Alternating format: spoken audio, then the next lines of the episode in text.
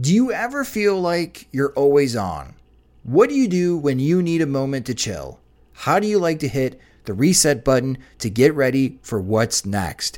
These days, everything is go, go, go. It's nothing but nonstop hustle all the time with working from home and trying to stay in touch with friends and family, a million pressing social issues, and an expectation to always be on 24 7. Sometimes you just need a moment to turn off and hit reset.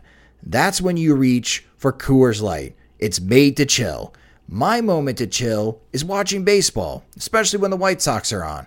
I like to have a Coors Light beside me. It's a great beer to have watching the games as it's cool and refreshing as the Colorado Rockies and even the mountains on my cans turn blue, telling me that it's time to hit reset. Sit back, relax, and hunker down for an evening of White Sox baseball. So when it's time for you to unwind, reach for the beer that's made to chill. Get Coors Light in the new look delivered straight to your door with Drizly or Instacart.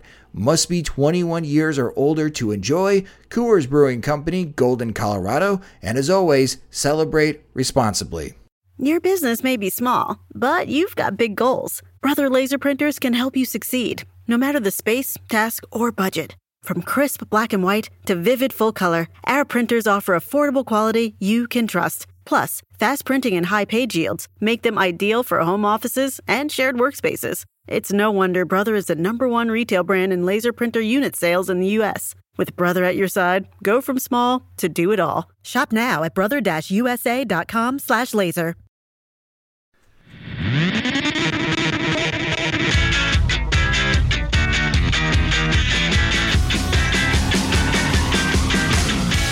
Good morning, White Sox fans. I'm Jim Margalus, and here's your White Sox wake-up call for May 16th, 2018.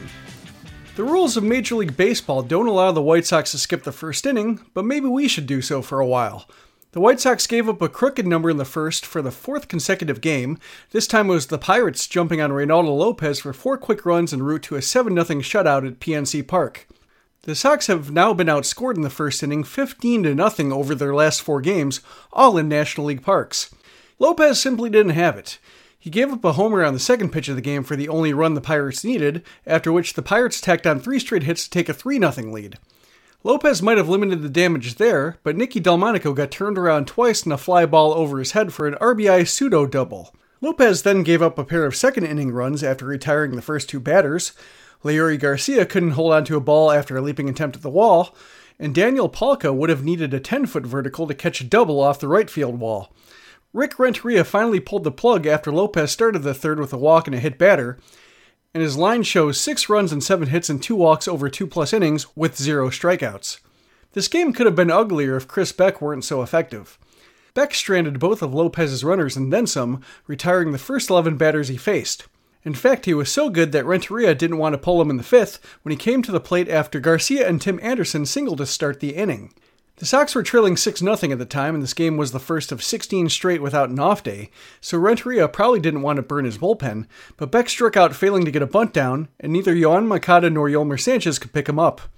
The Sox were 0 for 7 with runners in scoring position on the night, as Trevor Williams threw strikes and made the Sox hit their way on, and they could only muster 7 hits, 6 of them singles, in a losing effort. The Sox will leave Pittsburgh still in search of their first series victory against a non Kansas City opponent, but they can salvage their first split of the year with a victory this afternoon. It's Hector Santiago against Jameson Taillon at 11:35 a.m. Central. The game's on both NBC Sports Chicago and MLB Network. The Sox skipped Santiago's spot in the rotation the last time around, and Taillon was limited to three innings in his last start due to a cut on his finger that hasn't healed easily. A couple days ago, he told the Pittsburgh Tribune Review that he'd be open to urinating on his hand if it helped close. He's never faced the White Sox, and if he's entertaining the idea of peeing on his hand, this would seem to be the time to get him. As for a pick to click, watching a couple deep drives fail to clear PNC Park's massive left center field gap makes me think lefty has the only chance of solving the stadium, so let's say Yoan Moncada for a pick to click. Down on the farm, the White Sox organization couldn't find any winners there either. The Charlotte Knights lost to the Toledo Mud Hens 3 2. Dylan Covey threw six strong innings, allowing just one unearned run, but the Knights couldn't come up with anything after a two run fourth inning, and Tyler Danish coughed up the lead in the seventh. Jose Rondon, whom the White Sox optioned to Charlotte with Moncada coming back from the disabled list, went 0 for 4 with two strikeouts. Birmingham lost to the Mobile Bay Bears 11 5 as the Barons couldn't overcome a five run fourth inning with Jordan Guerrero on the mound. Eloy Jimenez had a good night in defeat, going 1 for 3 with a double and two walks. Zach Collins also went 1 for 3 with a walk, sac fly, and two strikeouts ahead of him. Conversely, Seby Zavala and Matt Rose both wore the golden sombrero after 0 for 5 nights. Shortstop Danny Mendick continues to have a sneaky good May, going 2 for 3 with a walk to raise his batting average to 284. Winston-Salem dropped the opener to Buies Creek 3 1 as Jimmy Lambert lost his bid for a shutout in the sixth inning. Blake Rutherford went 1 for 2 before being hit by a pitch, and Luis Alexander Basabe had to pinch hit for him later in the game, striking out in his only trip to the plate. Alex Call continued his torrid May by going 1 for 3 with a walk in his first stolen base of the season. As for Kannapolis, you might have read on SoxMachine.com a couple days ago that I saw a game in Asheville, North Carolina, and was struck by how tiny the park there was, as it's just 373 feet to dead center and 297 down the right field line. It certainly played that way on Monday morning, as the Intimidators led 9 3 at the stretch, only to lose 14 12. Luis Gonzalez continued slugging by going 2 for 5 with a homer and a double, and Justin Yurchak drove in 4 runs with 2 doubles and a single. As for the bullpen, the less said about it, the better.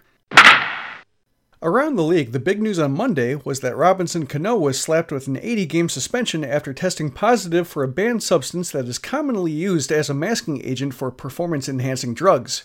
He tested positive during the offseason and decided to end his appeal after landing on the disabled list with a broken hand. Days spent on the DL count towards the suspension, however, he wouldn't be able to play in this postseason if the Mariners were able to get there. Considering old friend Gordon Beckham could be getting the lion's share of the playing time at second base in his absence, a postseason appearance might not be the greatest bet.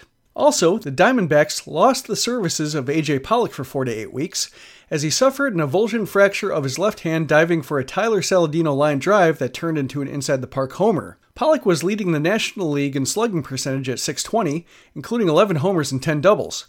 He also is expected to be one of the top center fielders on the free agent market, although his track record in terms of health has always been snake bitten. Looking at the scoreboard, the Tigers stormed back against the Indians with a 5 run seventh to beat Cleveland 9 8. Andrew Miller was charged with the blown save after failing to retire five of the six batters he faced, and now Detroit is just one game back of Cleveland, which leads the AL Central while one game below 500. The Twins also narrowed the gap by beating the Cardinals 4 1 behind a 10 strikeout effort from Jose Berrios. And if you were wondering who triggered the day's regulatory no hitter alert, it was San Diego's Jordan Lyles, who carried one into the eighth inning against Colorado until Trevor Story denied him a storybook ending. The Padres had to settle for a one hitter in their 4 0 victory over the Rockies. That'll do it for this morning's White Sox wake up call. We'll be back with Sox Machine Live tonight, recapping today's game and looking ahead to their series against the Texas Rangers. In the meantime, make sure to follow us on Twitter at Sox Machine for updates and reactions to the day game. And you can subscribe to the Sox Machine podcast on iTunes, Spotify, and the Google Play music stores. If you're feeling generous, you can help support the show by signing up to be a friend of the podcast at patreon.com slash soxmachine. Thanks for listening to the Sox Machine podcast. For SoxMachine.com, I'm Jim Margalus.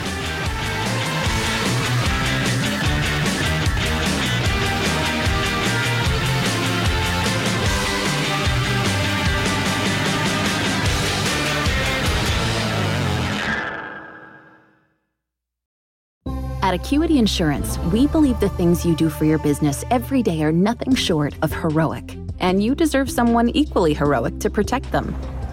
Like the breaking ground on new construction things, the every box and barcode matters things, and the driving the family business forward things. We put our all into covering your business so you can focus on the things you love most. That's the power of heart. Acuity Insurance, wholeheartedly for you. Sugar Ray Leonard, Roberto Duran, Marvelous Marvin Hagler, and Thomas Hearns. Legends, whose four way rivalry defined one of the greatest eras in boxing history. Relive their decade of dominance in the new Showtime sports documentary, The Kings, a four part series premiering Sunday, June 6th, only on Showtime.